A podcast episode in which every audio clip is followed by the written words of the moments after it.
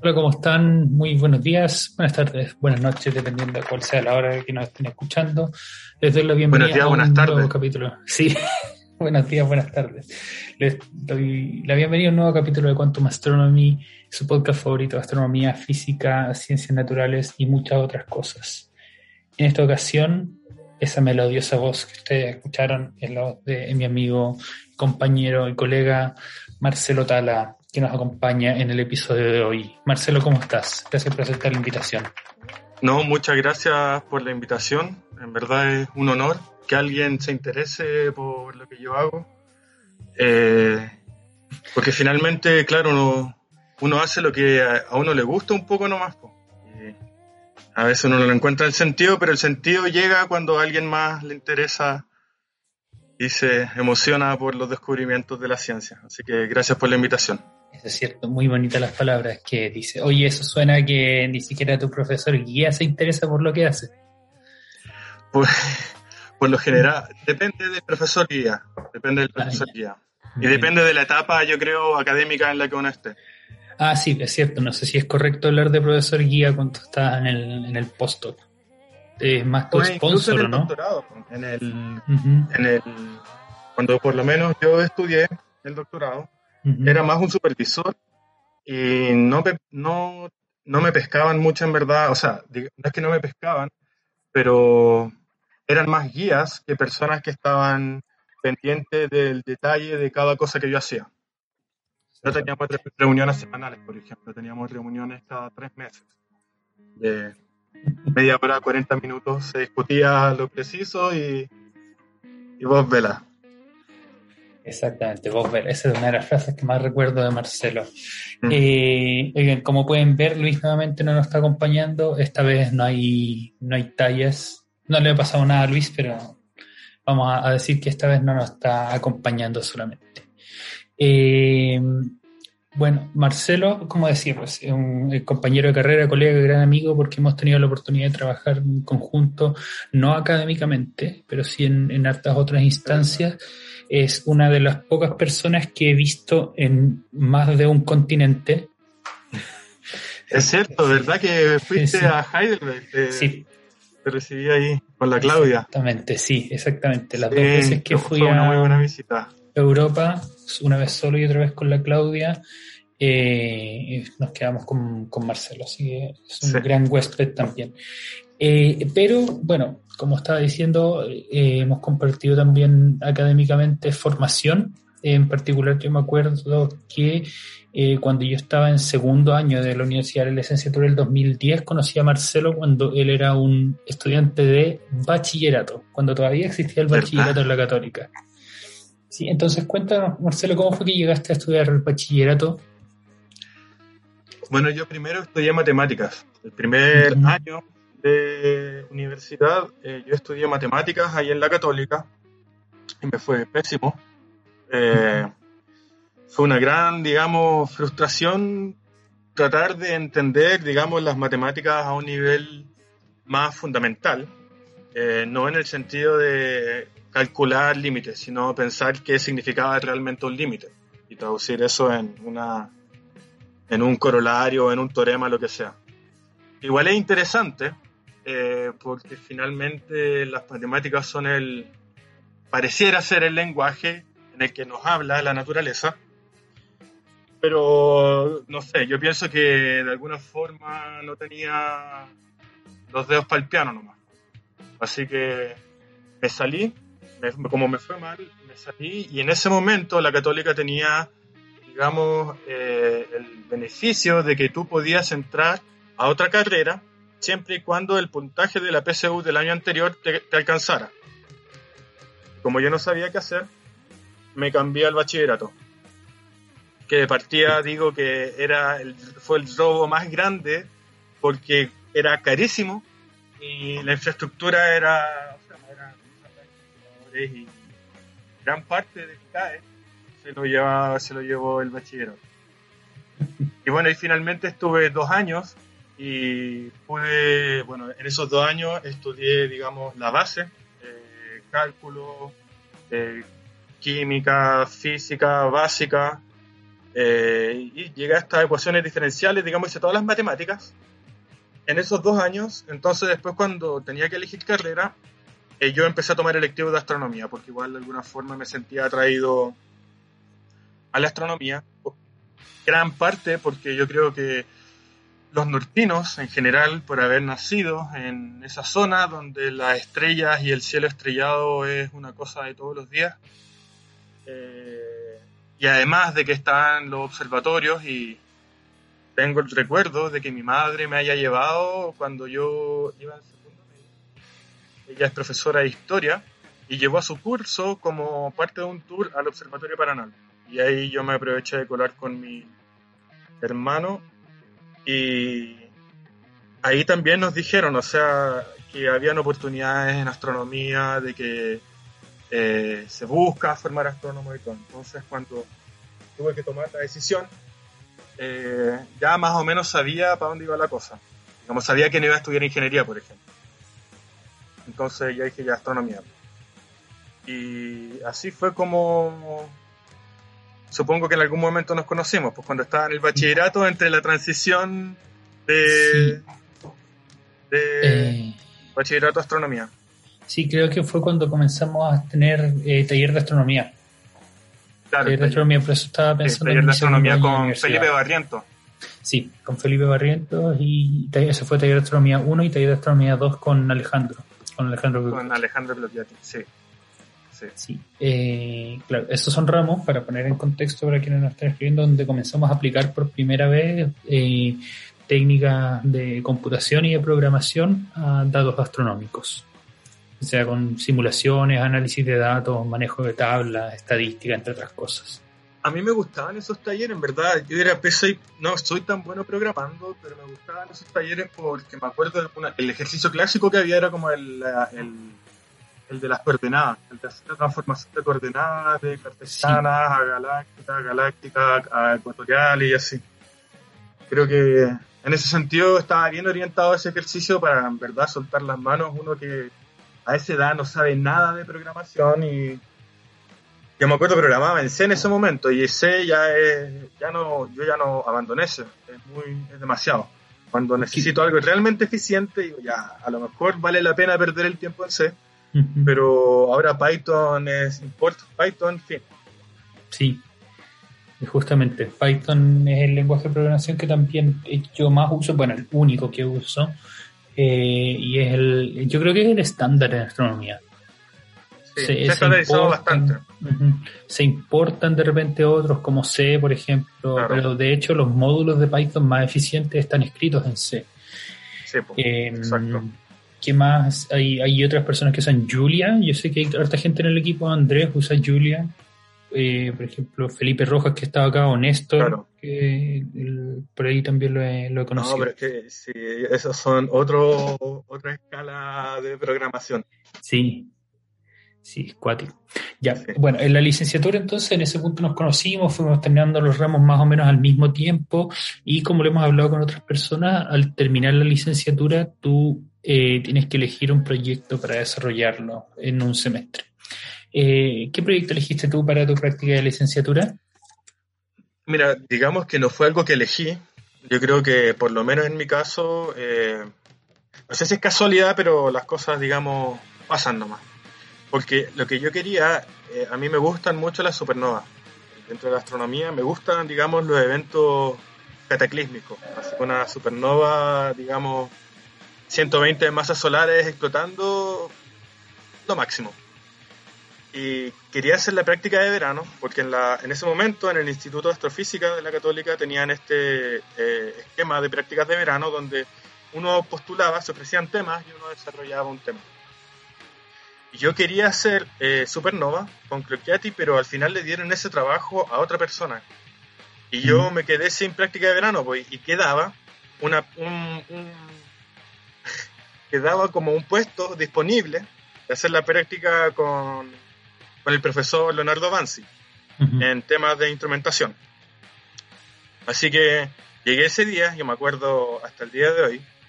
Eh, yo sé que Leo también se acuerda de que ese día yo llegué a la práctica de verano y le dije, oye, eh, porque era un curso, digamos, como que yo tenía que haber hecho los cursos de Leo para poder hacer esa práctica. Y, digamos, él había impuesto como requisito que la persona que eh, se fuera, que tomara la práctica y hubiera hecho el curso. Entonces yo llegué y le dije, oye, yo no tengo idea de instrumentación. Y así como dicen, pero ¿cómo? Y empieza a Leo empieza a reclamar, inmediatamente empieza a reclamar, pero es que ¿cómo no? Me mandan un estudiante que no sabe nada de la Así que me mandó los primeros PDF de lo que él tenía en mente hacer, me explicó más o menos, me mostró el laboratorio, que en ese momento estaba detrás del instituto, eh, y que fue donde se armó Pucheros, y luego donde se armó Fideos. y, y, ahí empecé, pues hice la práctica de verano, ese, ese, ese, ese, verano, y ahí el semestre siguiente tenía que hacer la práctica de licenciatura, y ahí ya para la práctica de licenciatura me quedé trabajando con Leo, porque de alguna forma igual lo que estaba haciendo eh, era interesante, es interesante y, también iba con algo que yo también estaba buscando en ese momento, que a mí, digamos, me gusta mucho la teoría, la encuentro maravillosa, pero, digamos, eh, en cierto sentido me gusta saber de que puedo ver algo, de que lo puedo tocar, de que el instrumento está ahí y funciona. ¿no? Dentro de la... Eh, de todos los caminos que la ciencia y el intelecto puede seguir, es bueno tener un instrumento que, digamos, te, te baja y te dice, bueno, finalmente eh, el dato, ¿no? lo concreto, el instrumento que funciona es lo que, no sé, lo que sirve. Lo que a mí me sirve, en mi caso. Entiendo, perfecto, súper. Así que, y ahí así fue como entré a la instrumentación, en verdad. Y bueno, ¿y después tomaste los cursos de Leo? Sí, pues después hice los cursos de Leo, efectivamente. Y después fui ayudante de los cursos de Leo mientras estuve allá. Bueno, eh, los cursos de Leonardo Bansi son instrumentación astronómica y fundamentos de instrumentación astronómica o laboratorio de instrumentación astronómica, no me acuerdo. el primero es fundamentos de instrumentación astronómica y el segundo es el laboratorio. Ya, súper. Eh, Leonardo Bansi es un profesor que trabaja junto con el Instituto de Astrofísica, que está considerado con la, Escuela de Ingeniería, y es de eh, es quien formó la primera generación de astroingenieros, que vamos a hablar de eso en, un momento. ¿Tú te consideras un astroingeniero? Si es lo, una palabra que define, digamos, mi profesión, supongo que la acepto. Ahora, yo me considero un científico eh, digamos, si pudiera expresar en palabras lo que hago. Perfecto. Eh, por lo general, quienes seguimos haciendo magíster en, la misma institución, continuamos con nuestro tema de pregrado para el, magíster. Tú hiciste el magíster de la católica, ¿no? Sí, así es. Después, ahí mismo cuando terminé el, eh, cuando termine la tesis de licenciatura, obviamente hay que ver de dónde saca uno la plata, porque no te contratan en ningún lugar si tienes una licenciatura, o tenés que estar ahí mandando currículum. Y, eh, entonces, ya, la, alternativa era que en ese momento el Instituto de Astrofísica ofrecía una beca, que si es que tú, como tú, cuando uno es eh, estudiante del magíster, te cubría el 95, no, era cuánto, era el 80% o el, el 90% del arancel y además te pasaban una beca de mantención que eran 300 mil pesos para los estudiantes de magia. Eso de ahí uno lo complementaba haciendo clases particulares y trabajando en observatorios de ayudante y cosas así. Y así uno de alguna forma financiaba eh, la vida mientras estaba haciendo los estudios. O sea, en ese momento era la, la alternativa que vi. Me metí al magíster y ahí de nuevo también hice el magíster trabajando con Leo en temas de instrumentación. Estaba intentando buscar en Facebook una foto que tenemos porque, eh, perdón que vuelva un poco atrás, pero creo que nos graduamos, son de la misma generación, de enero 2014. Sí, enero... No, yo me gradué el 2013, ah, el año anterior. Yo me gradué en enero del 2013. Ah, y ahí hice el magíster en dos años y medio Claro, hice el 2013, 2014 magíster y salí el, del magíster el 2015. Sí, tienes razón. No sé por qué tenía la idea de que tú eras de la misma generación. Ya. Y eh, desarrollas eh, tu investigación en magíster y después, claro, viene queda nuevamente uno en la incertidumbre porque está en casi en la misma posición que antes, pero con un poquito más de experiencia. Eso nos lleva a buscar estudios de doctorado, si es que elegimos seguir el camino académico. Y en tu caso, ¿cómo fue esa búsqueda? Eh, postulé a varios lugares. En realidad tuve mucha suerte. Eh, bueno, igual eh, durante el, el magíster yo eh, trabajamos eh, y de hecho estuvo también enlazado con lo que hice en la licenciatura, era de desarrollar la tecnología que tecnología óptica que necesitaba el instrumento Fideos. Fideos es un espectrógrafo de alta resolución eh, que es alimentado por fibras ópticas, que está optimizado para medir velocidades radiales de estrellas con muy alta precisión. Esto, eh, bueno, con el objetivo principal, uno de los objetivos científicos principales de Fideos es eh, que sea utilizado como un instrumento de, para buscar exoplanetas, básicamente, y para confirmar las detecciones. Eso en primera instancia, pero también puede ser utilizado, por ejemplo, para hacer estudios de novas, ejemplo, erupciones estelares, eh, cosas de ese estilo. También eh, es posible hacer ese tipo de investigación, pero todo el esfuerzo que se hizo para configurarse era para tratar de usarlo como un instrumento de exoplanetas. En ese contexto, mi contribución al proyecto consistió en el diseño de, una, de un elemento se llama un image slicer, que básicamente eh, transforma, digamos, una imagen de una, una imagen circular, la transforma en dos medias lunas. Y eso, el objetivo de eso es que la imagen que te llega de la estrella, usualmente, digamos, es una imagen tipo una gaussiana, ¿cierto? Una gaussiana de tres dimensiones, como como un círculo, pero para obtener la alta resolución del instrumento, nos, tú tienes que transformar la imagen circular, digamos, en una slit, en una rendija. Y para evitar o para optimizar las pérdidas de luz, porque en astronomía lo más importante es conservar la eficiencia de los telescopios y tratar de optimizar el número de fotones que llegan al, a los sistemas de detección, para eso se corta la imagen circular de la fibra en dos se les coloca en forma de media luna. Así.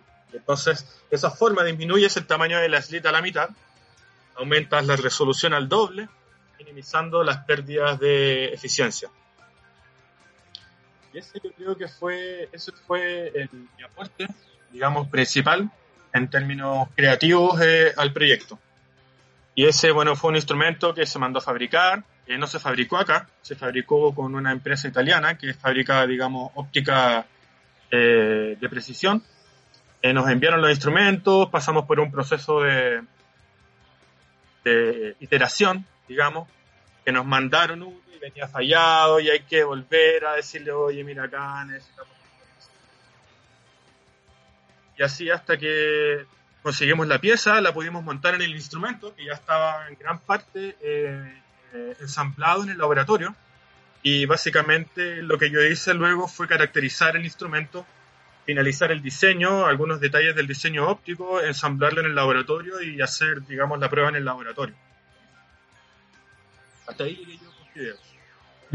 Eh, y justo en este momento en el que yo estaba eh, trabajando, de hecho yo me acuerdo, todavía estaba en el laboratorio, trabajando en las mediciones en el laboratorio, en las mediciones de videos, llega Carlos Caire, don Carlos Caire, en paz descanse, que él era el contador de la IUC y era la persona que básicamente se encargaba de gestionar toda la burocracia eh, de las platas y toda la cuestión.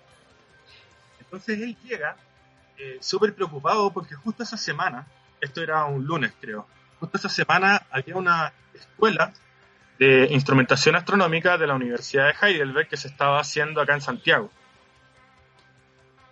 Y, la persona que debía ir que es eh, Rafael Bram, que en ese momento creo que era estudiante de doctorado, o era, era primer año de postdoc, una cosa así, eh, no había ido o no podía ir. Entonces necesitaban a alguien del instituto, porque era una cosa, una colaboración de la Católica con Heidelberg, no sé, ahí había, había digamos, un acuerdo y tenía que ir un, un estudiante. Llegó don Carlos Caire y me dice, oye Marcelo, ¿sabéis que necesito que vayas acá a la escuela de verano porque necesitamos colocar a alguien que esté haciendo implementación.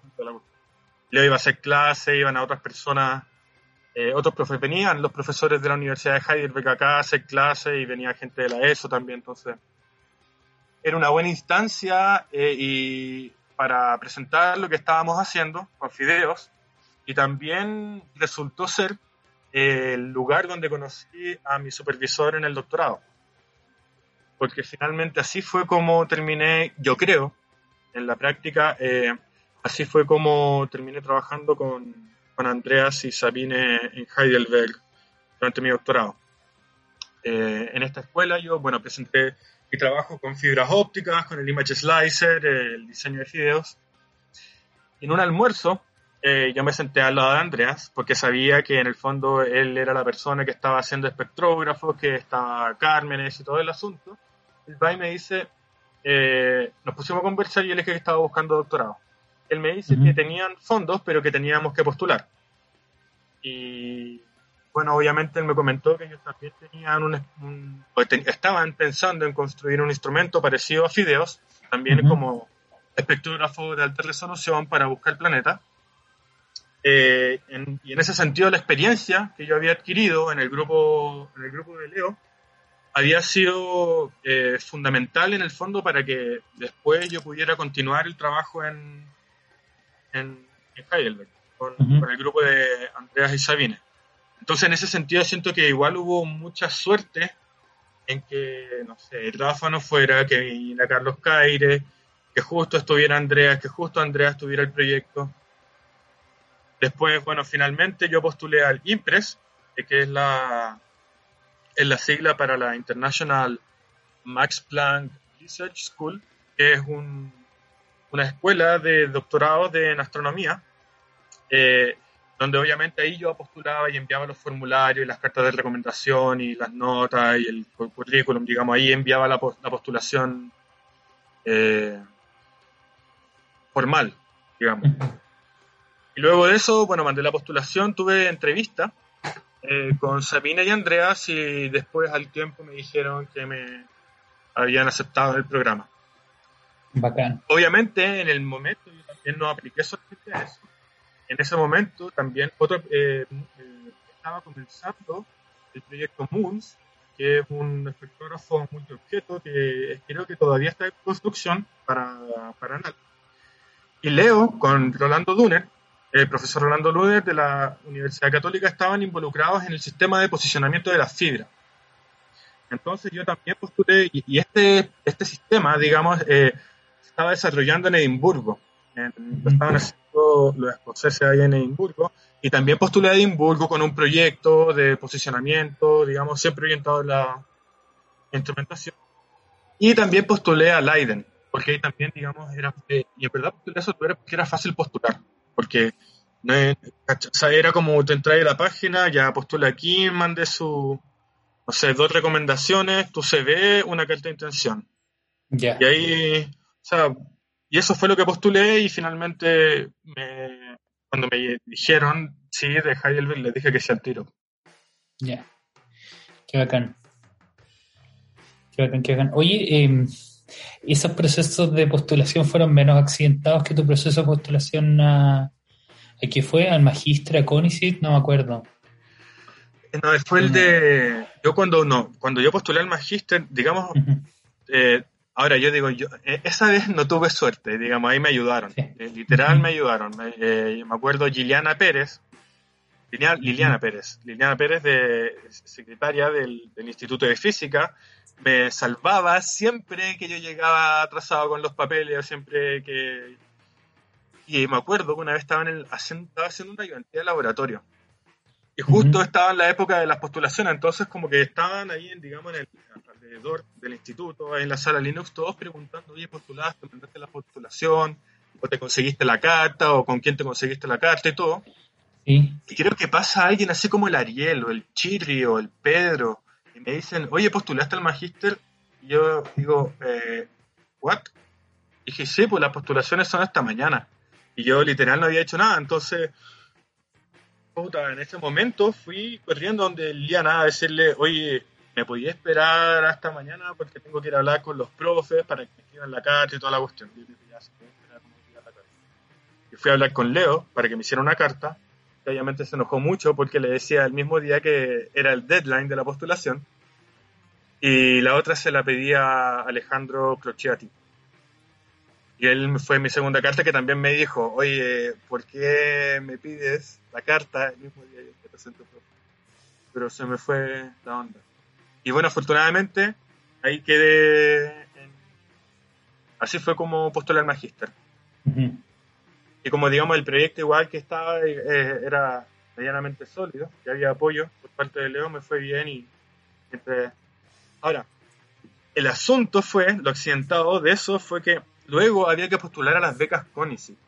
Y ahí lo que falló fue la plataforma de CONICET, de que como que el día, porque obviamente todos envían sus documentos, digamos, dentro de las últimas 24 horas, eh, no me cargaba la postulación y no cargaba la postulación y no subía y no subía, y yo llamaba CONICET y no contestaban y al final eh, no pude, o sea, mandé la postulación, lo que había, digamos, que estaba como incompleto porque había alcanzado a mandar un borrador pero como que quedé fuera de base por eso. Entonces no pude financiar el magíster con la beca CONICI. Mm, pero tenía la beca de 300 lucas que me daba el instituto, que eso igual salvaba. Sí. O sea, pagaba, digo, el arriendo, eh, la sopa y pilla. Y era. Y era. Y, y la cerveza barata. De la precedencia. Sí. Claro, exacto. Oye, Marcelo, antes de eh, hablar de, tu investigación eh, doctoral y lo que estás haciendo ahora, me gustaría que hablara un poco cómo llegaste a Santiago.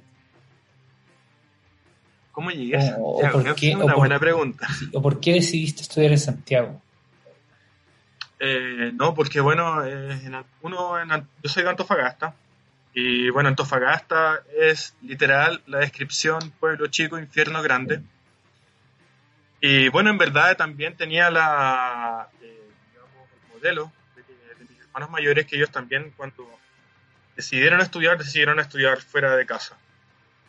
Eh, yo creo que está un poco la combinación de querer independizarse, querer quizá eh, tener la libertad de no vivir con los padres, pero también en un sentido puramente objetivo económico, quizás en el sentido más neoliberalista de mi persona, luego de haber recibido 13 años de educación judeocristiana, católica, jesuita, eh, digamos, es que uno va a hacer una inversión en educación, que es una inversión gigantesca, eh, y como a mí me iba bien en el colegio, postulé a la Chile y a la Católica, que eran, digamos, las universidades que cuando uno busca ranking, universidad en Google sale la católica, la Chile o, al revés, dependiendo de la disciplina.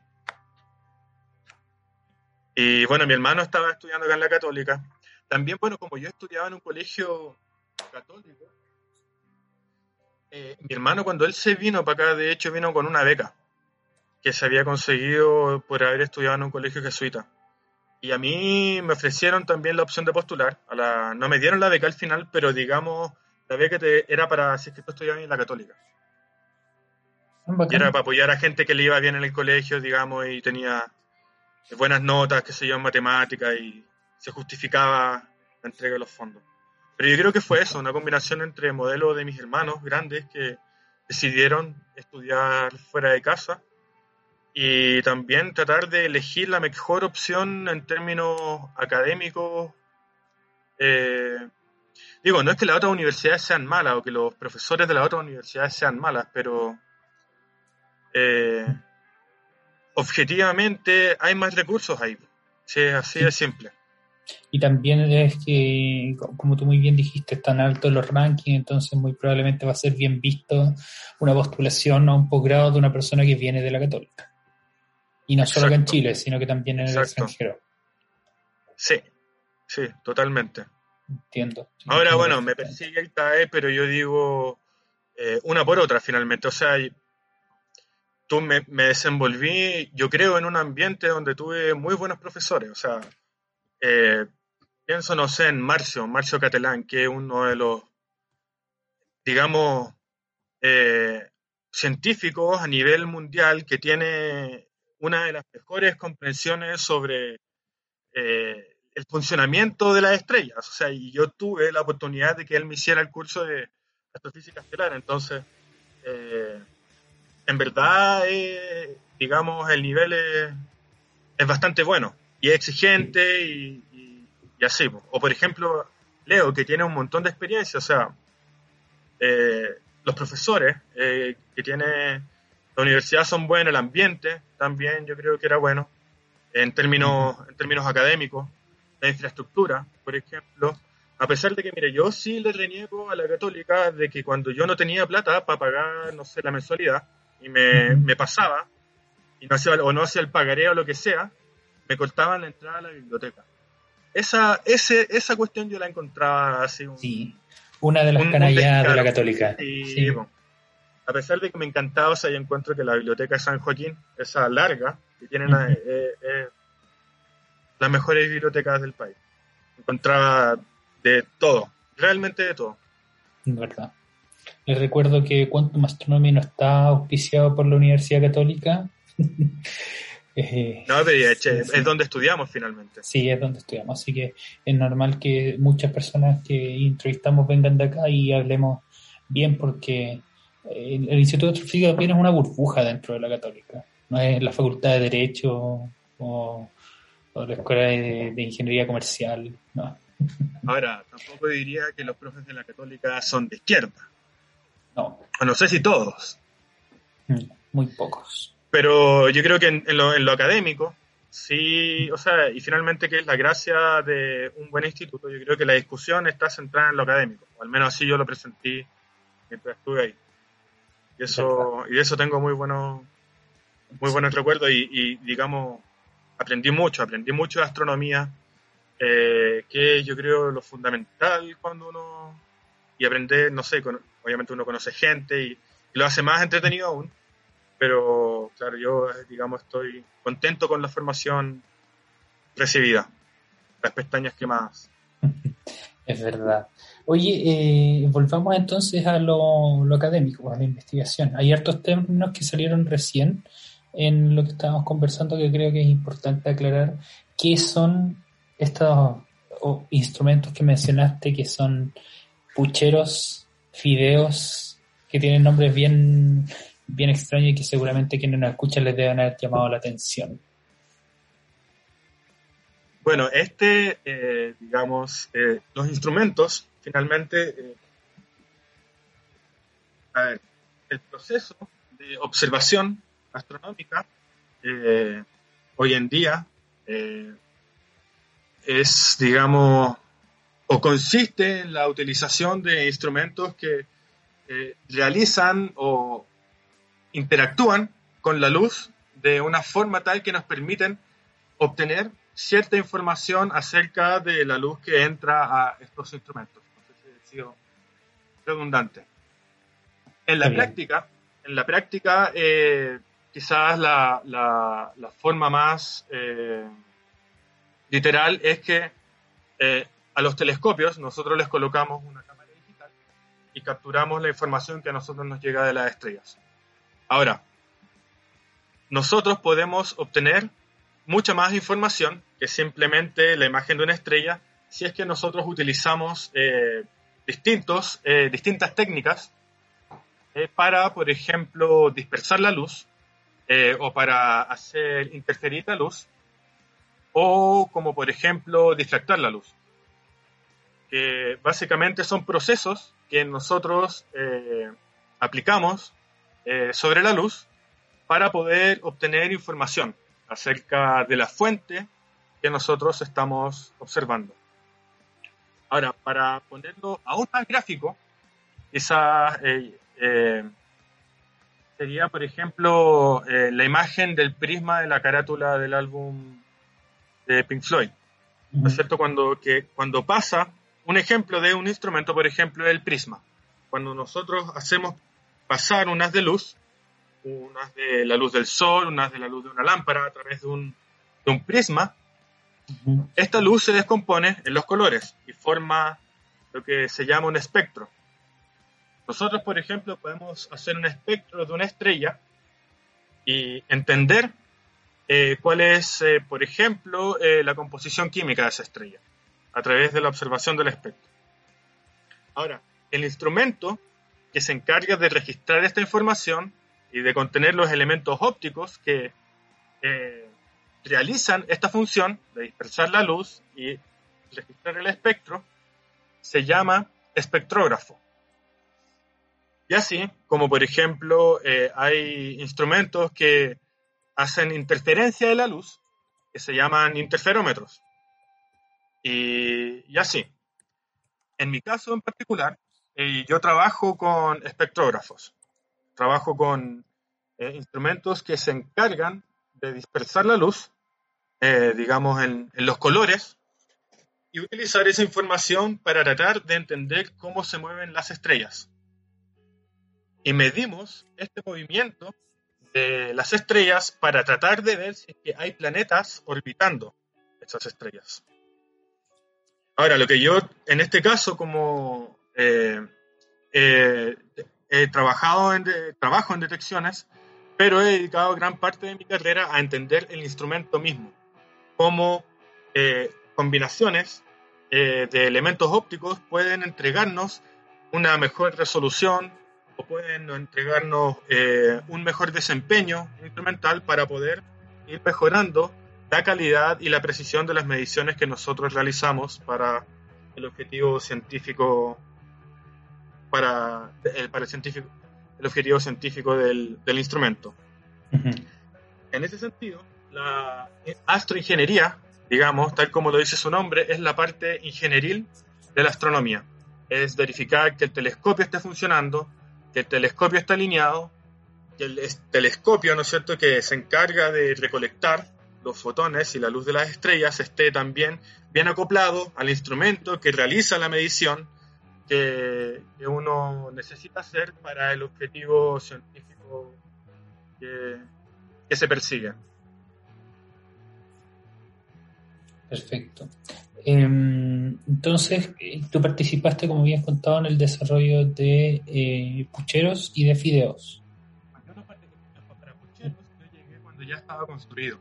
Ah, ya, perfecto. Pucheros eh, fue el primer instrumento que construyó Leo eh, y este, bueno, el, es, un, es un espectrógrafo de, digamos, no alta resolución, mediana resolución, que sirve para, principalmente para hacer estudios en estrellas binarias.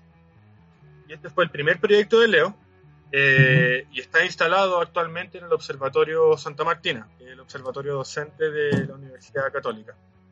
Y ha servido, bueno, ha, ha sido una herramienta que eh, de hecho, a la gente de Valparaíso, hay, hay un grupo de astrofísica estelar en, la Universidad de Valparaíso que son los que más hacen uso, uno de los que más hacen uso de fideos, de, perdón, de pucheros. De pucheros, Ahora, la decisión sobre el nombre, eso lo dejo, o sea, obviamente en astronomía y pasa mucho de que a los instrumentos eh, les colocan nombres que son acrónimos de cosas.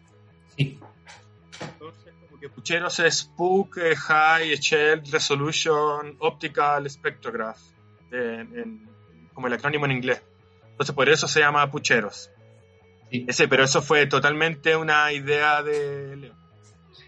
Con Fideos fue lo mismo, o sea, estábamos ahí en ese momento cuando empezó, cuando yo llegué a Fideos, empecé a trabajar con Leo, el grupo era Leo Amokran Berja, un científico argelino, que fue quien realmente eh, desarrolló gran parte del trabajo del diseño óptico. Eh, y entre nosotros tres y creo que después llegó, después llegó Matías Jones con Samuel y Mauricio. Y ahí empezó, bueno, el grupo que con, que construimos el instrumento, el Team Fideos, le llamábamos, llegamos a, esta solución de Fideos, pero finalmente la persona que tomó la decisión eh, fue Leo. ¿Y Fideos es Fiverr? Fiverr Dual Shell Optical Spectrograph. Perfecto. Eso habla entonces de que es em, la, luz llega al, plano focal y después viaja por fibra óptica al, al instrumento. Exacto. Y la alternativa a eso es que al final del plano focal esté el instrumento.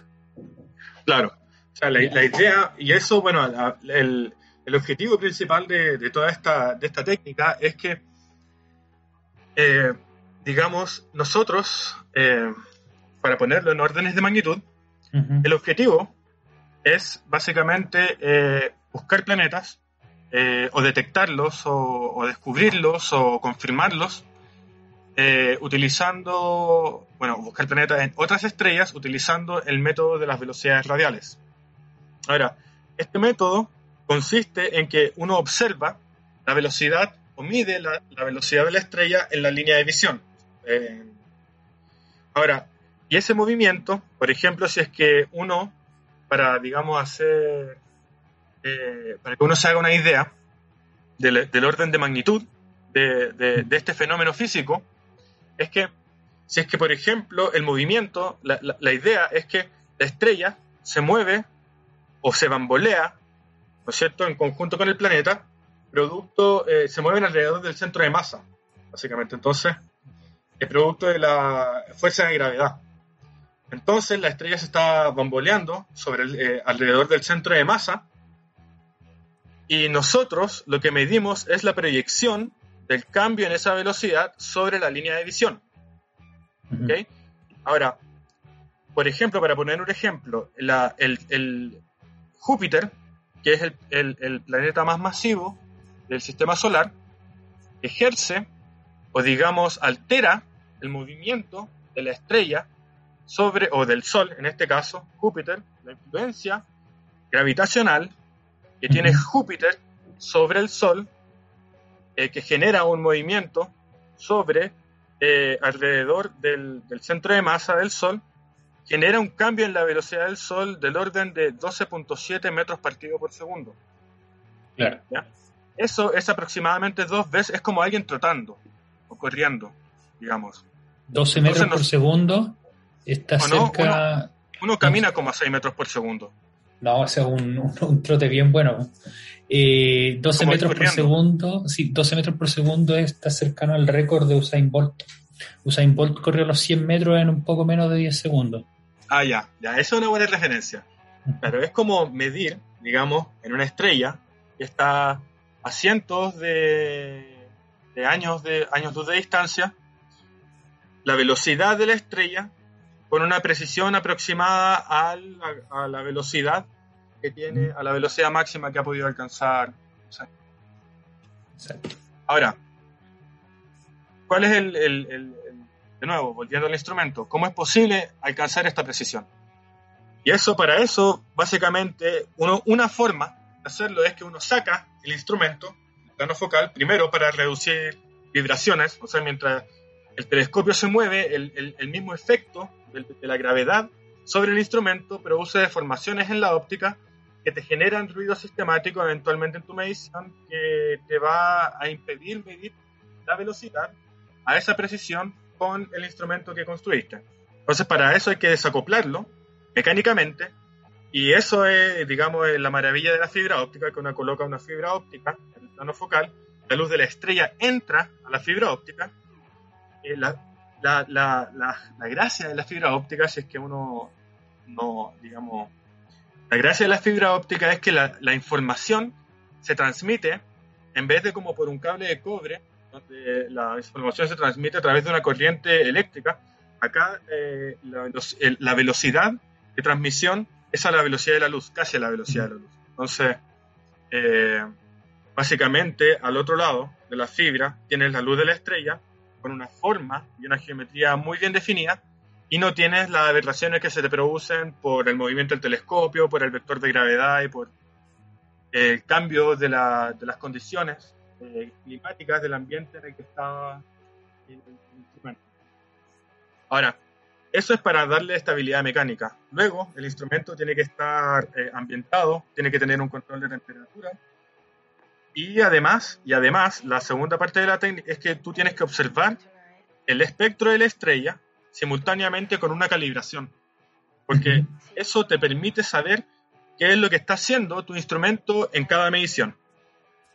Y solamente combinando esos tres ingredientes, eh, esa es una, una técnica, combinando esos tres ingredientes, eh, tú puedes eh, alcanzar la velocidad, eh, la precisión en velocidad radial necesaria para poder medir estos pequeños movimientos que se producen en las estrellas producto de la presencia de planetas. Perfecto. El, Ahí, ¿Cómo se optimiza un espectrógrafo para otra cosa, por ejemplo, si es que quieren medir una curva de rotación de una galaxia? Claro, bueno, acá el, otra, en el caso de, la técnica, de los instrumentos que se utilizan para, para eh, detectar planetas, también se exige la resolución, tiene que ser muy alta resolución. Sí. Eso es principalmente para poder obtener mucha más información de la estrella, de lo que está sucediendo en la estrella. Mientras más información tenemos, eh, podemos obtener mejores mediciones y aumentar la precisión. Ahora, esto tiene, eh, todo depende en general de, las limitaciones propias de la instrumentación. A todos nos encantaría, digamos, tener espectros de alta resolución eh, de todas las estrellas del universo, de las curvas de rotación de la galaxia, pero esta técnica básicamente está limitada a estrellas brillantes, estrellas que están en nuestra galaxia.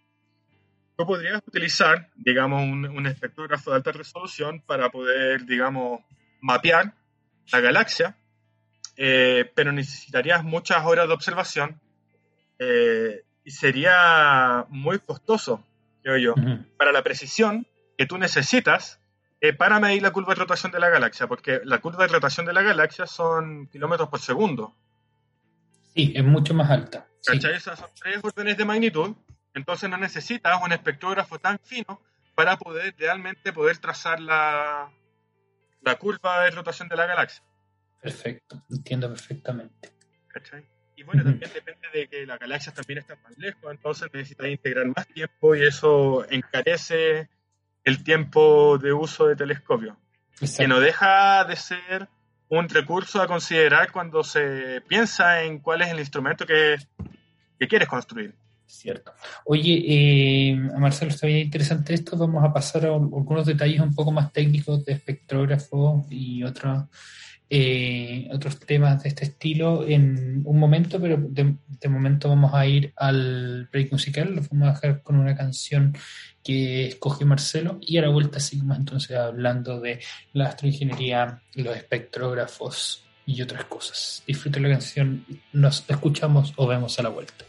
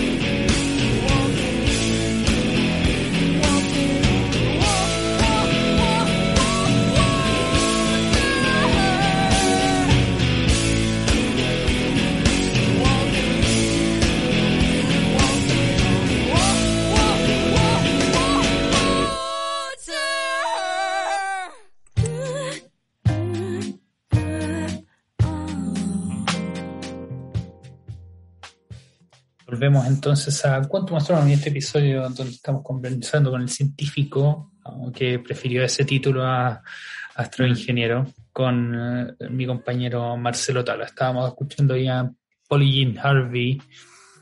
Eh, me acuerdo que vi un video una vez de, de ella donde era solo ella, una guitarra un pandero, no sé, algo así, y tenía un pedal para hacer loops. Entonces con eso construí una canción muy bacán. Tocaba, tocaba un par de notas con la guitarra, un par de acordes, y lo ponía en loop, en loop, en loop, y sobre eso le agregaba otras cosas, como la voz, la percusión con el pandero, no me acuerdo qué tenía. Era muy interesante lo que hacía en el video. Perdimos momentáneamente a Marcelo. Ahí volvió. Aquí. Se me un, internet. glitch, un glitch en la Matrix. No, está todo en orden. Estaba comentando ese video de Polly Jean Harvey donde metía estos loops. ¿Por qué mm. escogiste esta canción? Porque el agua, el agua es importante. Es lo que todos, de hecho, buscamos cuando buscamos. Eh, hay vida en otros planetas. Sí, es cierto. En realidad, mi pregunta personal, pues, o sea, ¿cómo son las historias de la gente que vive en otros planetas? Claro, ¿qué podemos aprender de eso? Interesante. Bueno, y bueno, eh, vivimos en un planeta de agua, tres cuartas partes del planeta son de agua, tres cuartas partes de nuestro cuerpo es de agua, entonces creo que es importante recordarlo eh, en un país donde vivimos en una sequía industrial. Sí, en una crisis hídrica que no está dada por la falta de precipitaciones. Exactamente. Mm. Perdón, importante recordar eso, sobre todo ahora que viene el, debate constitucional. Eh, ya, entonces, Marcelo, tu posición actual, laboral, académica, de investigación, ¿cómo la definirías? Bueno, yo soy un eh, investigador postdoctoral eh, financiado por el programa Fondesit. Eh, y estoy trabajando en la Universidad Adolfo Ibáñez, en el grupo de exoplanetas, eh, donde mi, digamos, mi, el investigador patrocinador, así esa es la figura, digamos, legal, es Rafael, el profesor Rafael Bram.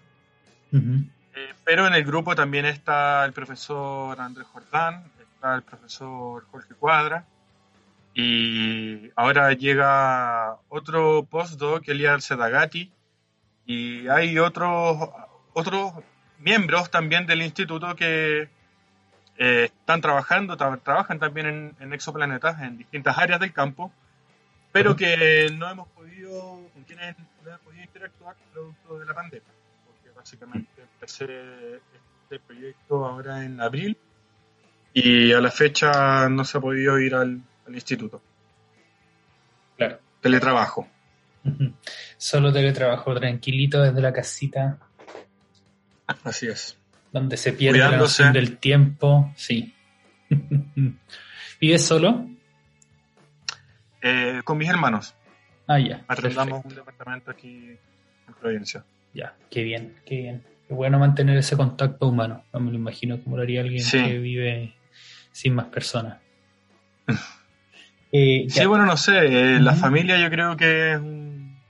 al menos en mi caso, o sea, a mí no me complica compartir constantemente. Digo, prefiero vivir con mi familia que con mis amigos, por ejemplo. Sí, entiendo. Totalmente. Entiendo, entiendo. Oye, eh, Marcelo, ¿cuál es el título de tu proyecto de Fondesit? Eh, de hecho, se llama, eh, bueno, como me acostumbré a escribir en inglés, cuando lo escribí, lo escribí en inglés. ¿Mm? Pero es Exploiting Chilean Instrumentation for, the Discovery of Exoplanets. Que básicamente en, español sería explotando instrumentos chilenos para descubrir exoplanetas. Excelente. ¿Cómo? No, nada, eh, que te decía que, bueno, el objetivo principal de este proyecto es básicamente utilizar la instrumentación eh, construida acá y financiada por Chile para, detectar planetas. En este caso, eh, hay dos, digamos, objetivos. Eh, uno es utilizar una técnica que yo desarrollé durante el doctorado para poder tratar de caracterizar eh, o tratar de medir cuáles son el ruido que emite, digamos,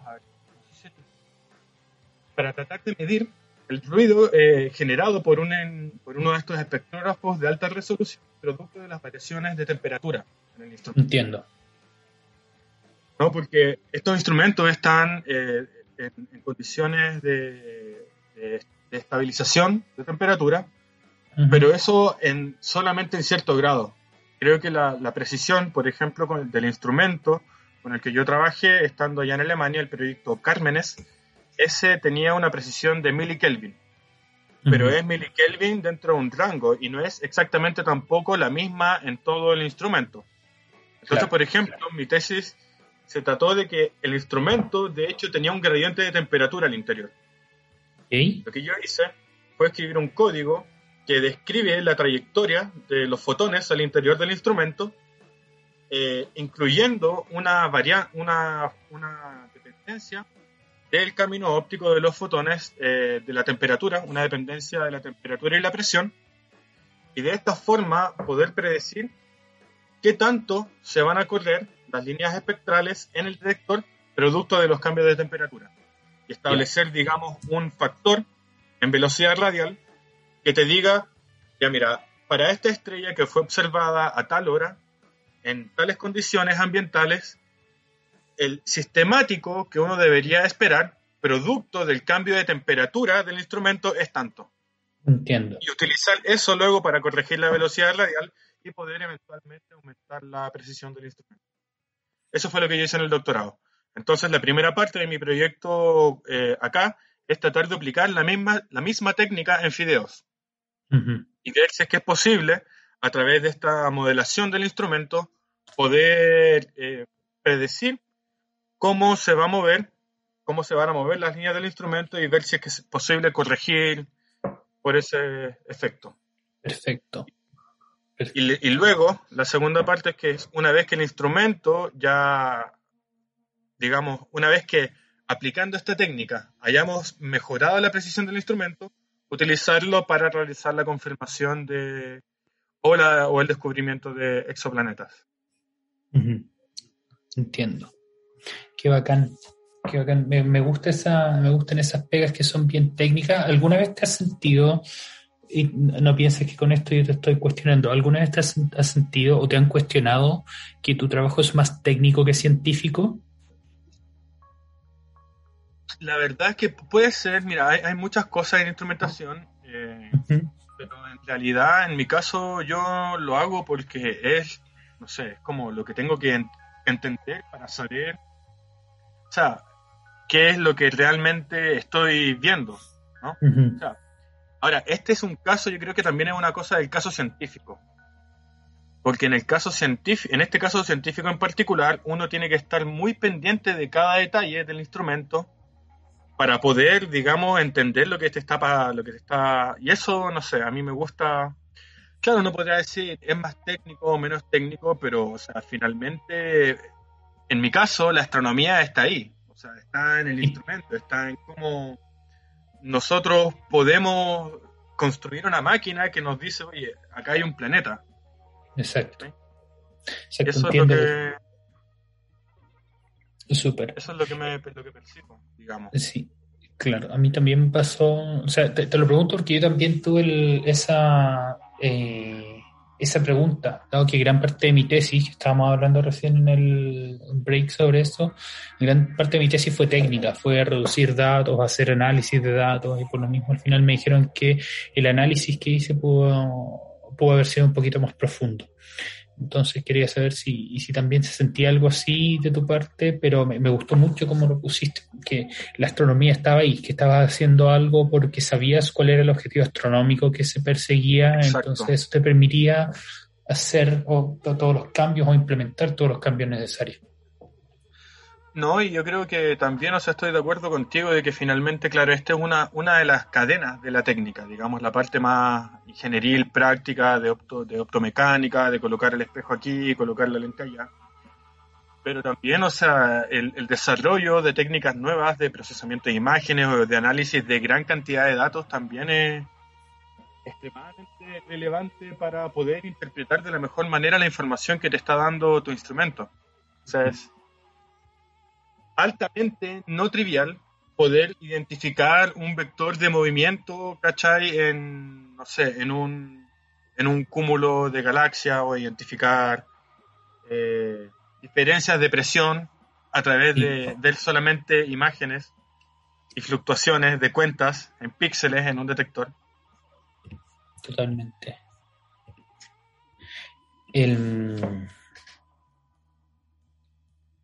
He tenido otra pregunta recién, perdón. Ah, el desarrollo de estas mejoras para el instrumento ahora en particular está pensado para fideos. ¿Es eso ampliable a otros espectrógrafos?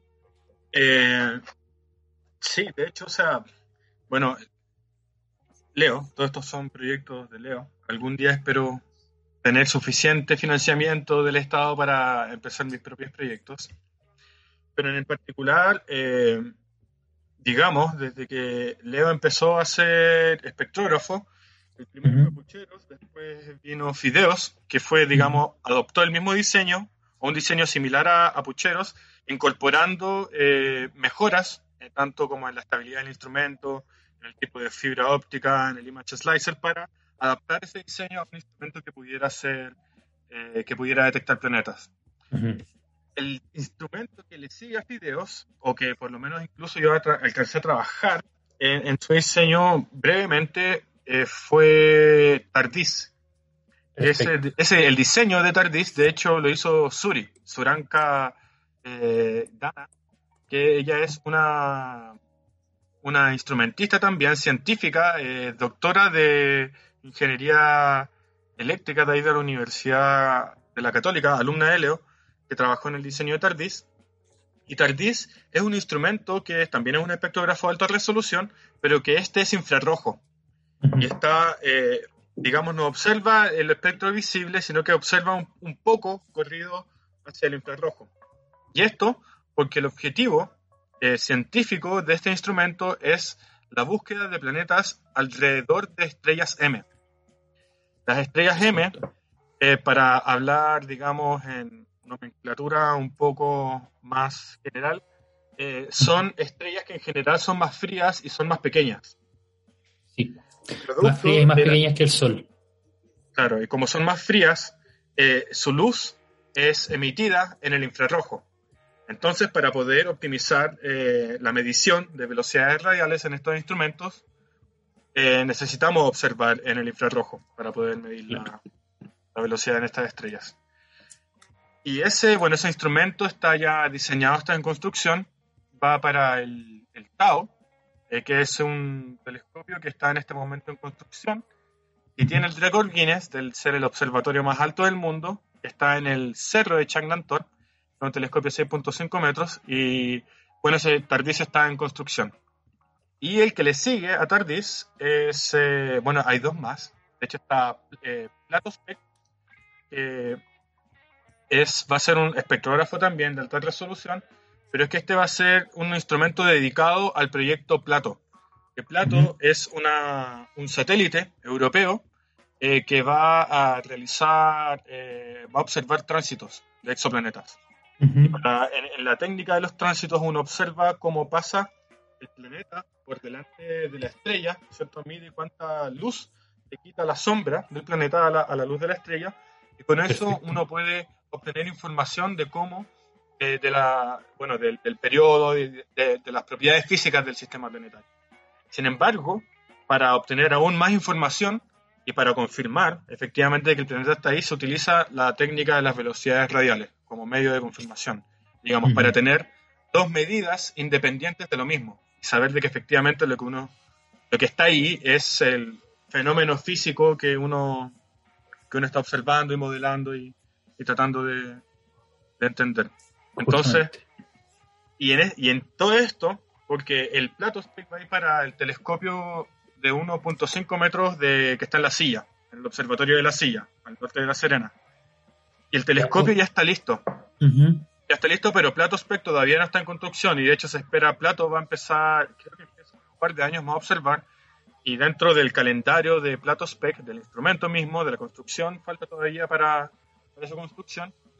Y eh, el instituto decidió construir un pucheros, pucheros 2, se llaman. ¿Ya? Y ese va a estar instalado en el 1.5 mientras eh, se prepara la, la idea es utilizar Pucheros 2 como una plataforma de desarrollo también de técnicas eh, para de las técnicas que se van a aplicar eventualmente en Platospec. Entonces, y en este contexto, claro, yo voy a tratar de utilizar mi técnica lo más que se pueda. No, tanto, sino no solamente para caracterizar eh,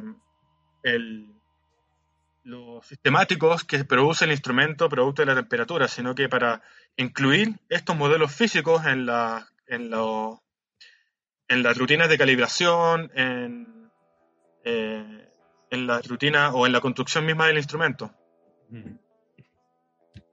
Perfecto, perfecto, qué buena, porque justamente esa iba a ser mi siguiente pregunta, que cuándo o cómo estos instrumentos se van a integrar a telescopios que estén en el norte de Chile, ya sea a telescopios que estén instalados por los grandes consorcios o a telescopios hechos en Chile porque esto ya es una parte de la observación, tener el instrumento hecho en Chile y sería bacán también tener la otra parte de la instrumentación o de la observación que es tener el telescopio hecho en Chile.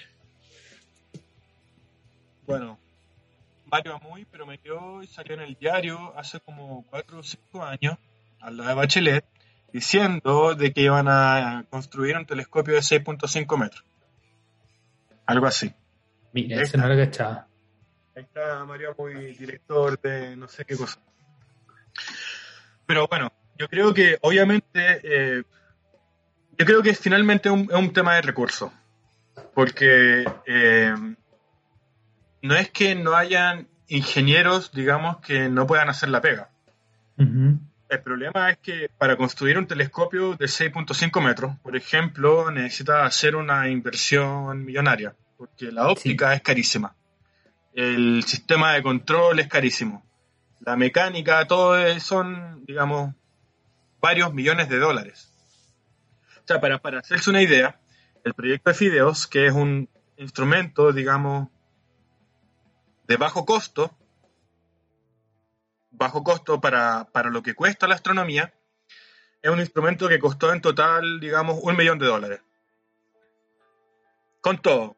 Eh, sueldo, eh, estudiante, viaje a conferencia, eh, la óptica, todo. Todo el paquete, videos, construcción, un millón de dólares.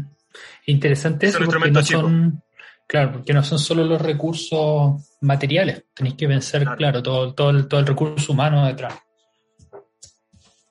Claro, y, y todo lo, de repente comprar insumos, o sea, toda la cuestión de, de, astronomía, del desarrollo de instrumentación es, costoso. Pero no es, no es que no haya gente eh, capacitada para construir un telescopio, por ejemplo. Es una cosa más de, de recursos y también de necesidad. Yo creo que Leo fue astuto en el sentido de que se dio cuenta de que era mucho más fácil empezar construyendo instrumentos que empezar construyendo telescopios, porque los telescopios ya estaban. Y en general a un telescopio grande tú le colocáis un espejo y le sacáis un foco y ahí tenía un instrumento. Pero un telescopio, por ejemplo, es más eh, es más difícil de justificarlo económicamente, pienso yo, ante un panel de políticos que te van a decir, oye, pero te estáis gastando, no sé, 10 millones de dólares en un telescopio, que va a cubrir una parte a lo mejor muy reducida de, las áreas de la astronomía, ¿cachai? Mientras que tenéis el TAC o el CNTAC, que te garantiza tiempo de observación. O sea, eh, eh, una discusión, digamos, eterna. Ahora yo digo sí, deberíamos tener un telescopio chileno. Deberíamos, nos deberían financiar eh, ingenieros y todo el asunto, pero bueno, el financiamiento de ciencia en Chile es paupérrimo. De hecho, o sea, si nosotros pudimos estudiar astronomía es en gran parte gracias a la influencia extranjera por promover la actividad. Cierto. O sea, de hecho, las becas que nosotros recibíamos, gran parte de esas becas, de esas 300 lucas que a mí me pasaban cuando yo era estudiante de máster, que fue lo que a mí en algún momento me comentaron, venían de becas o financiamiento de la ESO, finalmente. Claro. O sea, ahí, los profes, digamos, hacían magia con los financiamientos que tenían y trataban de pagarle a los estudiantes, pero existía, digamos, ese flujo de, de recursos para, por ejemplo, paliar el gasto para los estudiantes. Y otras universidades no lo tienen, o otras áreas de la ciencia no lo tienen. O sea, los, nuestros compañeros de física no tenían esa opción. No. Entonces tú hacías el máster y no te pagaban, o te pagaban poco, y tenías que andar haciendo, haciendo ayudantía, o sea, en general, yo creo que la astronomía ha sido, eh, se ha visto beneficiada mucho de la influencia extranjera. Eh, obviamente eh, que se ha hecho mucho trabajo en el sentido de que se pudieron crear carreras, se pudo crear todo un ecosistema alrededor de la astronomía, o sea, el hecho de que ya eh, hayan estudiantes y hayan oportunidades, de, dicen mucho de eso, pero aún así pasa, por ejemplo, de que no existe una plataforma, por ejemplo, una industria que todavía esté capacitada para recibir a los doctores que a lo mejor no se quieran dedicar a la astronomía. Claro. ¿Eh? Porque hay una distancia, no sé, a mí me, da la impresión que hay una distancia muy grande en, la, eh, academia, entre lo académico y lo político. Siento que ahí ha faltado un poco más. Uf, sí. Eh, sin duda, hay, hay, un poco de tensión, yo creo, de los dos lados de entrar. Porque si entras desde lo académico hacia lo político, tienes el juicio de tus pares. Eh, y al revés, no, no ve incentivo por cómo está construida la clase política para interesarse por lo académico buscan lo más tecnócrata, o sea, a lo más te van a contratar ingenieros comerciales y eso yo no lo llamaría algo académico. Claro, bueno, yo creo que hay muchas cosas. Hay... En este momento yo pienso que están ocurriendo muchas transformaciones en, muchos niveles. Eh, sí, a lo mejor podría eh, hacer, entre comillas, una crítica a la academia en el sentido de, de decir de que deberían quizás buscar más mecanismos para, digamos, muñequear a los políticos, por ejemplo, cuando se tenga que discutir el presupuesto de ciencia. Claro.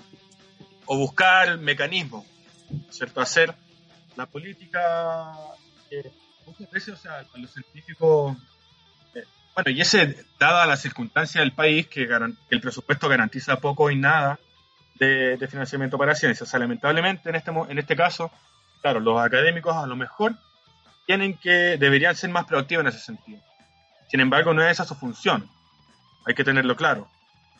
No es, no es su función andar buscando los recursos. La función del académico es enseñar, es hacer investigación. Ahora, tienen que hacerlo, en, yo pienso en este caso, porque la situación, en muchos casos, llega a ser crítica porque se cierran proyectos, porque no podéis pagarle a estudiantes o porque no puedes ofrecer contratos de trabajo, o porque, por ejemplo, pero eso no tiene que ver tanto como con las personas, sino como con la estructura burocrática de. Entonces, por ejemplo, yo me acuerdo siempre de Loic, que era un postdoc eh, que estaba ahí, yo me acuerdo, en, el instituto, y, Loic decía, ¿por qué no tenemos contrato? Claro. ¿Por qué los postdocs no tenemos contrato?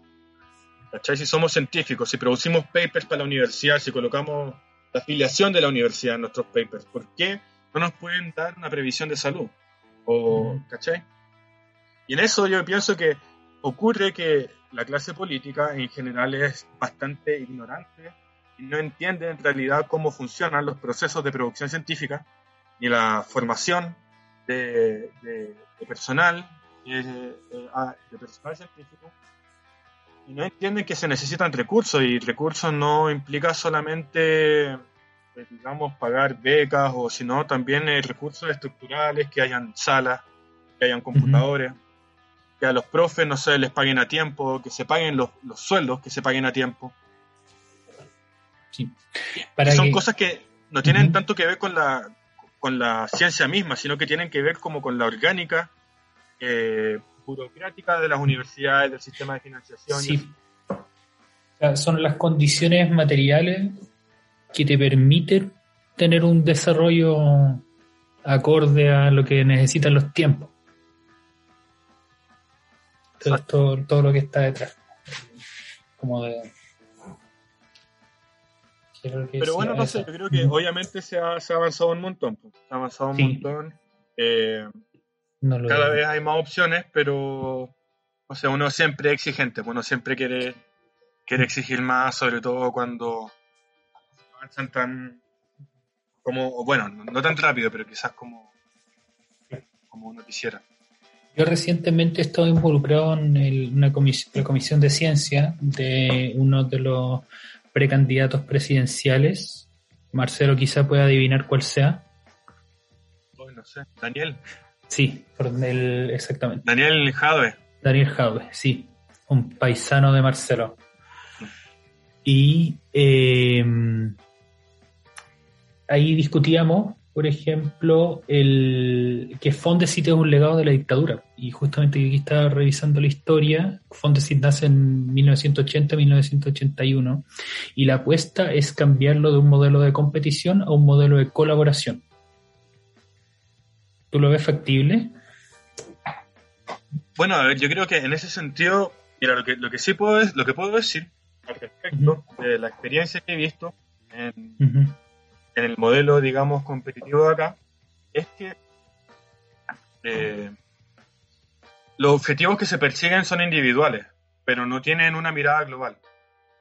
Está mal eso, en el sentido de que obviamente yo quiero hacer lo que a mí me gusta, ¿no? O sea, no le puede, que, es también, eh, digamos, una de las gracias eh, de la ciencia. Digamos, yo elegí mi tema de investigación en particular, o, o terminé en ese tema, o, o continúo en ese tema porque es algo que a mí me gusta. Cuando yo postulé al fondo, digamos, me pasaron la plata para hacer algo que, que algo que en mi caso me genera satisfacción. Claro. Ahora, yo creo que ese es un elemento muy importante en la ciencia, el fondo de la independencia. Sin embargo, en la práctica, como los recursos son tan reducidos, obligas a lo mejor a competir a científicos que tienen eh, temas comunes, pero a lo mejor no es exactamente el mismo tema. Entonces, claro, uno se gana el fondo, uno, no sé, y te digo porque lo, he visto, ¿cachai? Dos científicos que uno construía espectrógrafos, el otro construía telescopios, uno hacía tránsitos, el otro hacía velocidades radiales, tenían oficinas, uno al lado del otro, y pero como la cuestión era tan competición individual, eh, siempre se ganaba un fondo uno o el otro fondo el otro. Ahora, ¿qué fue, por ejemplo, la experiencia que también me tocó en algún momento cuando estaba en, Alemania, en Heidelberg? Nos tocó, me tocó participar en, una aplicación de fondos eh, de, de, una colaboración allá en Alemania que era, digamos, una cosa parecida al Fondesit, pero no se financiaba, digamos, eh, un tema en particular, sino que se financiaba, por ejemplo, la vida en la Tierra. Y dentro de este programa, La vida en la Tierra, tenía un ítem de geología, tenía un ítem de geología y tenía un ítem de química y un ítem de astronomía. Y cuando se juntaban, digamos, ya se juntaban los químicos, los geólogos, ¿cachai? Cada uno colocaba su tema, lo justificaba, y luego, no sé, en astronomía ya habían de dos o tres institutos, ¿cachai? Y así se entregaba, y bueno, obviamente había una forma de, ordenar los fondos y todo el asunto. Ahora, ¿cuál es el punto este? Es que no hacían competir a los individuos de la misma institución. Mm. ¿Cachai? Sino que los fondos le llegaban a la universidad y el fondo, por la forma en que estaba construido, decía ya, con este fondo tú vas a pagar tres doctorados, dos cursos, y vaya a gastar tanto en material, y vaya a gastar tanto en viaje, y vaya a gastar, Le llegaba la plata al investigador, obviamente a lo mejor recibía también parte del sueldo de esa cuestión, pero eh, no evitaba la competencia directa entre pares que estaban en, en- en instituciones cercanas. Ujú. Entiendo. Ahora, bueno, esa era una forma lo hacían. Obviamente Sí. existían distintas dinámicas de, de financiamiento y había financiamiento privado, todo lo que queráis. Pero eh, a mí me llamó eso la atención. ¿Por qué? Porque acá, en, en- aparte de que los recursos son escasos, acá funciona de la otra forma. Una, como tú bien decías, una lógica de competencia. Que cada investigador, como individuo, postula a su proyecto particular y luego lo desarrolla. Que a lo mejor no está mal, no sé. A lo mejor esa fue la solución que encontraron en ese momento. Pero yo creo que incluso ya en la astronomía el, el- el- el- el campo ha crecido tanto que ya se necesita, yo siento, una estructura basal de financiamiento eh, y reglas y jerarquías, digamos, eh, una, o sea, se requiere una reestructuración de la forma en que se financia, eh, que se financian los proyectos. Sí, estoy de acuerdo también. El, para complementar esto, algo, algo relacionado que tiene que, que ver también con esta estructura, el, último capítulo lo grabamos con Rosario Estaburbaga, compañera también de la facultad, eh, en la, la polola del pelado. Ella está haciendo el... Sí, la Rosita. Está haciendo el doctorado en la Universidad de Berlín. Ella estaba contratada. Sí, pues, allá tienen contrato. Sí. ¿Tú estabas contratado también por la Universidad de Heidelberg? No, yo tuve un stipend, el equivalente a una beca. Eh, y de hecho, bueno, eso, esa estructura igual ya, en, en ese caso en Alemania ya va en retirada. Pero usualmente era eh, para los estudiantes extranjeros, no en general para todos, cuando tú haces el doctorado te daban un stipend, que es una beca básicamente, no tienes un contrato de trabajo. En mi caso, la beca que yo recibí, que era de un programa que, de- que se llama el DAD, ese programa incluía un seguro de salud. Entonces yo me daban, digamos, esta beca y me daban un seguro de salud y ahí quedaba cubierto. Y luego cuando Perfecto. yo ter- cuando terminé el doctorado, estuve seis meses contratado y ahí, claro, tuve, pagué impuestos, ¿cachai? Todo el asunto. Pero sí, luego de mi generación, o en mi generación, la gran mayoría de los estudiantes estaban contratados por la universidad.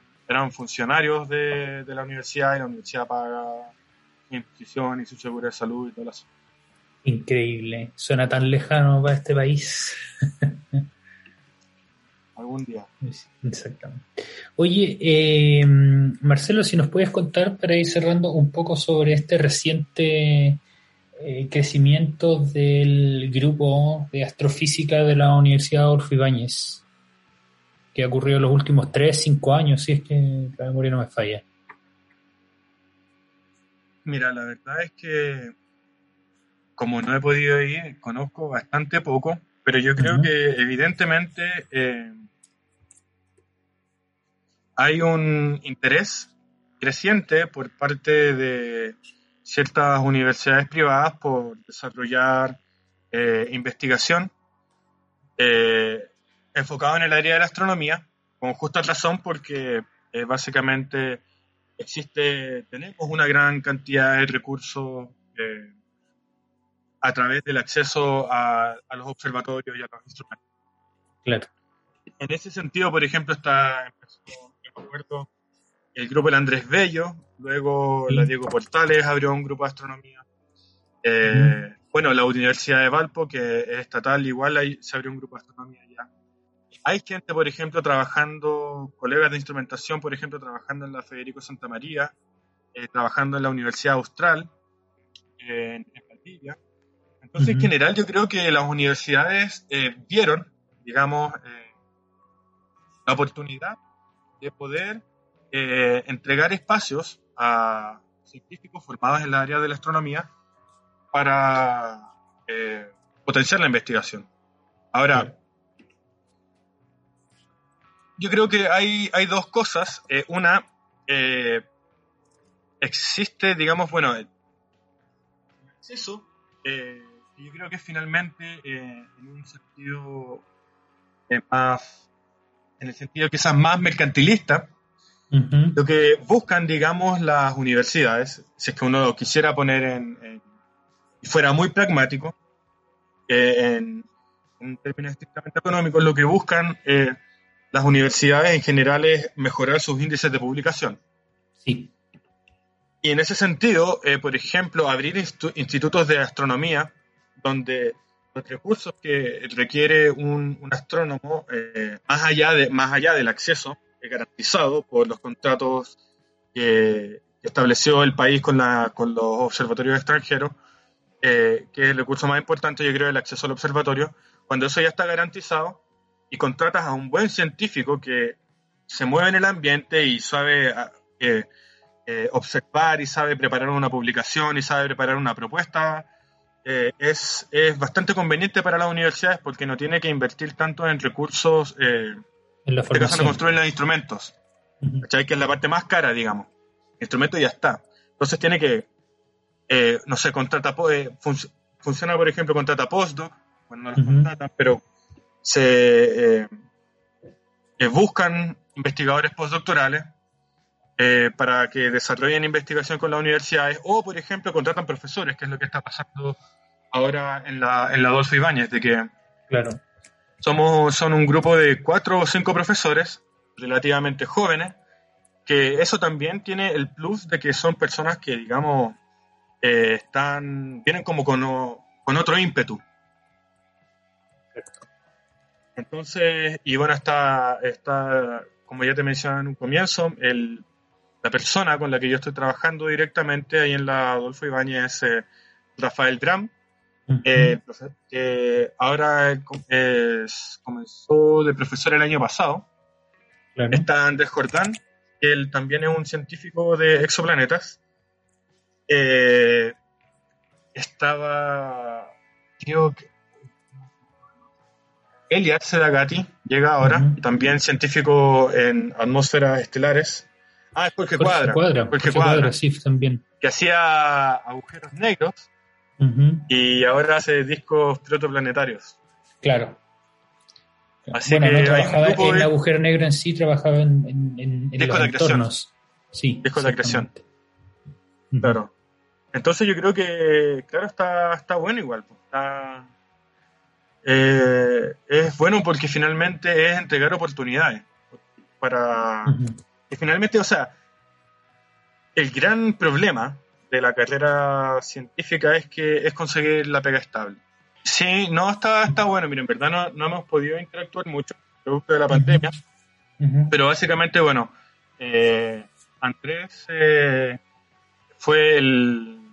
trabaja en tránsitos, tiene un telescopio, el FITO 600, eh, que está instalado en el Sauce, en el observatorio del Sauce.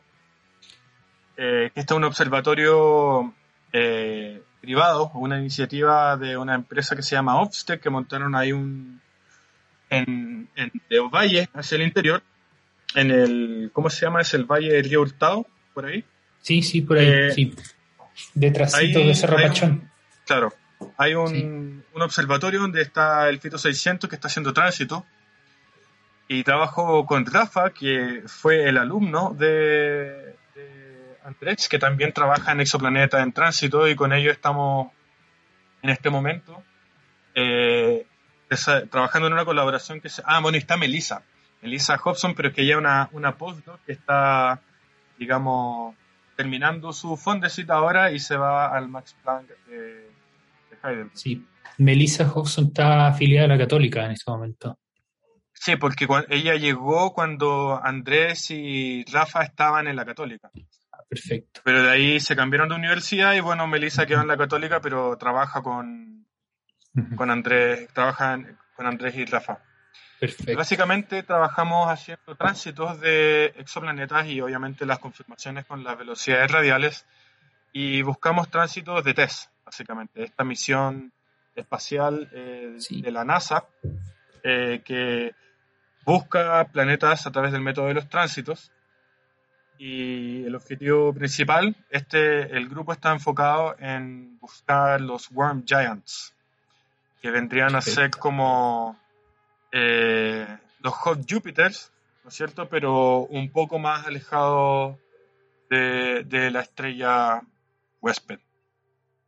Ya, entiendo. Por eso no son hot, son, son warm nomás, son, son Son tibios, claro, no están tan, son planetas gigantes que están cerca de su estrella huésped y que luego, bueno, y, han empezado a encontrar estos mm. planetas y ahí están todos cabeceándose. O sea, porque finalmente eh, la gran cadena uno observa, uno construye un instrumento, uno observa un planeta, después observa dos, después observa tres, después empieza a caracterizar una población y luego uno trata de explicar qué hacen todas estas cosas ahí. Entonces, uno, ahí estamos.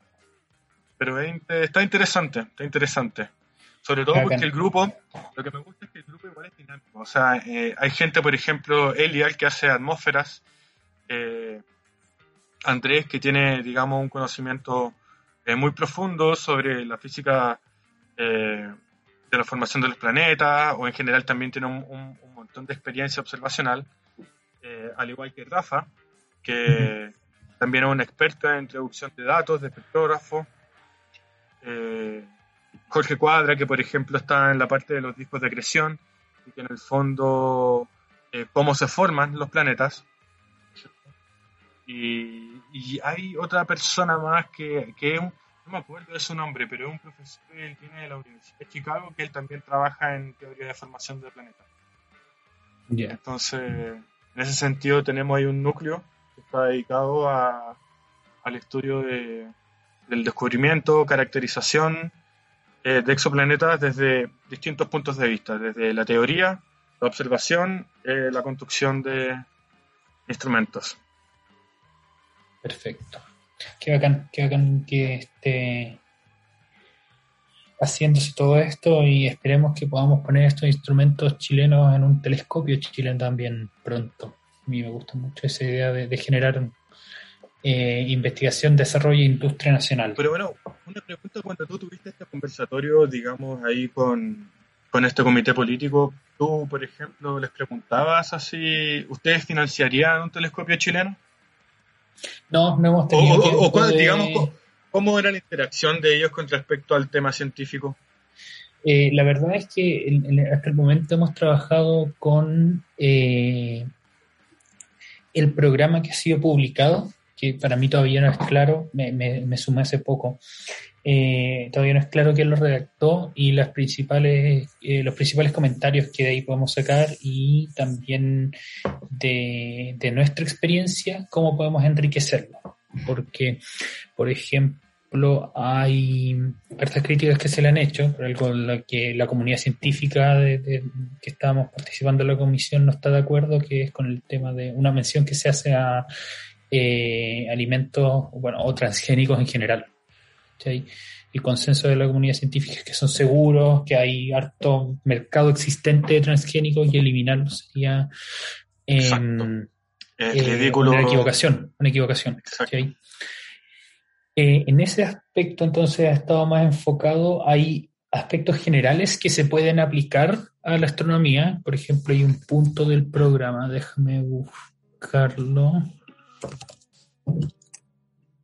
un punto del programa que dice eh, creación de una red de parques científicos y culturales como de integración, planificación y circulación de los conocimientos.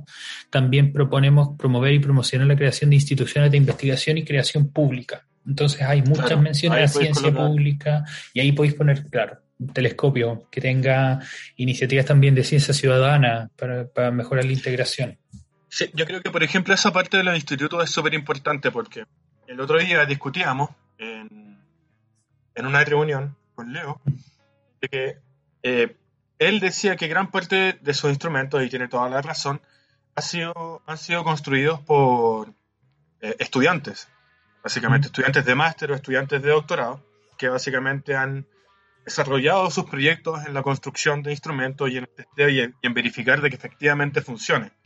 Digamos, cuando digo funcione, digo no, no solamente que, ten, sea un instrumento que tenía en el laboratorio, sino que cuando va el astrónomo, hace clic, el telescopio va donde tiene que ir, llega, traquea bien, de que la fibra está en su posición, de que el sistema de alimentación de la fibra de la luz está funcionando bien, de que el instrumento aparte está funcionando bien, de que el detector está a la temperatura, de que la temperatura está bien regulada, de que el sistema de temperatura funciona bien independiente, de que los enchufes están funcionando bien. Entonces, en realidad la complejidad de construir un instrumento de astronomía es bastante grande. ¿Y cuál era la discusión? Era que finalmente, claro, uno es estudiante y uno está en proceso de aprendizaje. Cuando y, la dicotomía que se producía era que en el fondo él se involucraba en proyectos, por ejemplo, que como Platos, que es un instrumento que tiene que funcionar, digamos, ahí relojito, para cuando esté funcionando Plato, tiene que dar las velocidades que esperamos.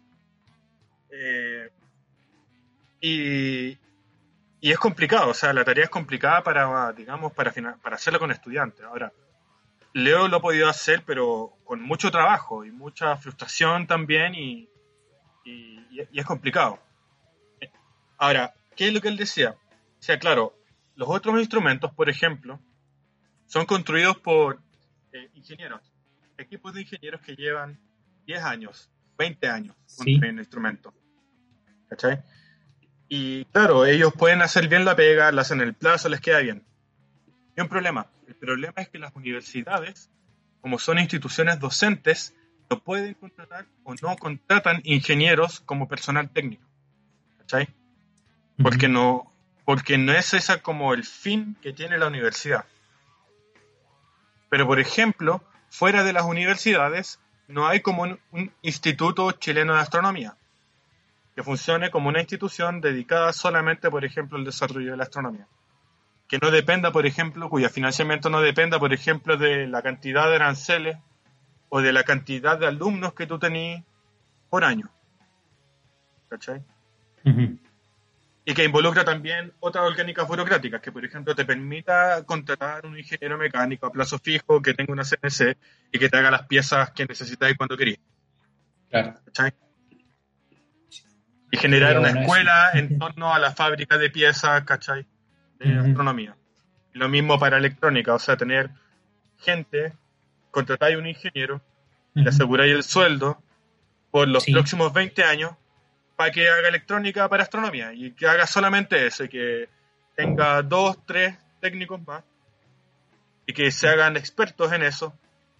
¿Cachai?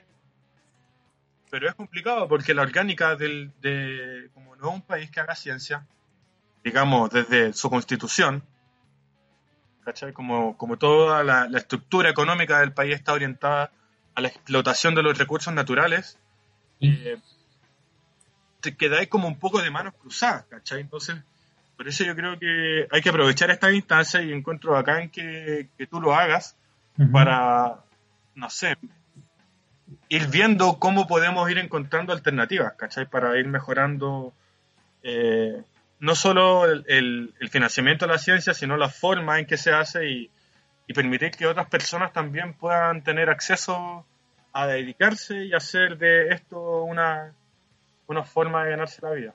Exactamente. Porque, claro, todo eto tras el, todo esto lleva por detrás, perdón, el convencimiento de que el, desarrollo de la sociedad va por el lado científico. El desarrollo, el progreso y todo eso. Yo no, yo no sé si están así, digamos. Yo digo, yo solamente creo que las personas deben tener el derecho de poder elegir lo que quieren hacer. Entonces, si alguien quiere decir, oye, sí, sí quiero ser astrónomo o quiero ser físico o quiero ser químico, eh, que no te digan, oye, ¿sabes que no tengo plata para pagarte el doctorado? ¿Cachai? Lo siento. Yo creo que eso, eso es fome, eso es, frustrante y a lo mejor mucha gente queda en el camino eh, por lo mismo, porque no hay financiamiento. O sea, yo creo que a lo mejor eh, tú y yo hemos tenido suerte o hemos tomado buenas decisiones o estudiamos lo que teníamos que estudiar, lo que sea, y pudimos de alguna forma seguir un camino que nos entregó satisfacción, pero la idea es eh, poder abrir puertas a otras personas también, para que también puedan tener acceso a esto tan interesante como es la ciencia. Que lo disfruten, que es finalmente lo más importante de todo, yo creo. Pasarlo bien. Si es que no lo pasas bien, es porque estás en el lugar equivocado. Es cierto. Qué bonita esa, esa última reflexión. Oye, eh, Marcelo, quería agradecerte una vez más por haber aceptado la invitación. La verdad es que este, eh, este capítulo lo tuvo de todo.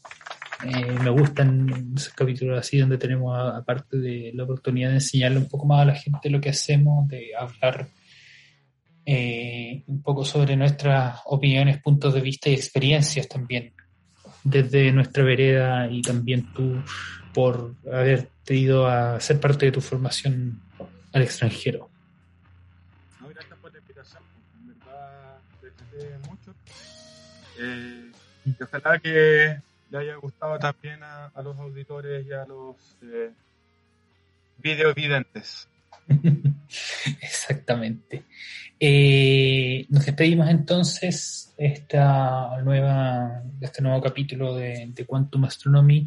Les dejo la invitación entonces a que averigüen más sobre este tema de la astroingeniería y eh, para recordar el, esa vez, esa tarde donde yo iba a hacer una clase particular y me encontré con Marcelo y con la Dani en la micro y de ahí llegué al Observatorio Astronómico Andino en las faldas de una montaña en el camino a Farillones. Nos vamos a despedir con una canción de Led Zeppelin, Over the Hills and Far Away, sobre las colinas y lejos. Y nos comunicamos en un futuro episodio de Quantum Astronomy y por nuestras redes sociales.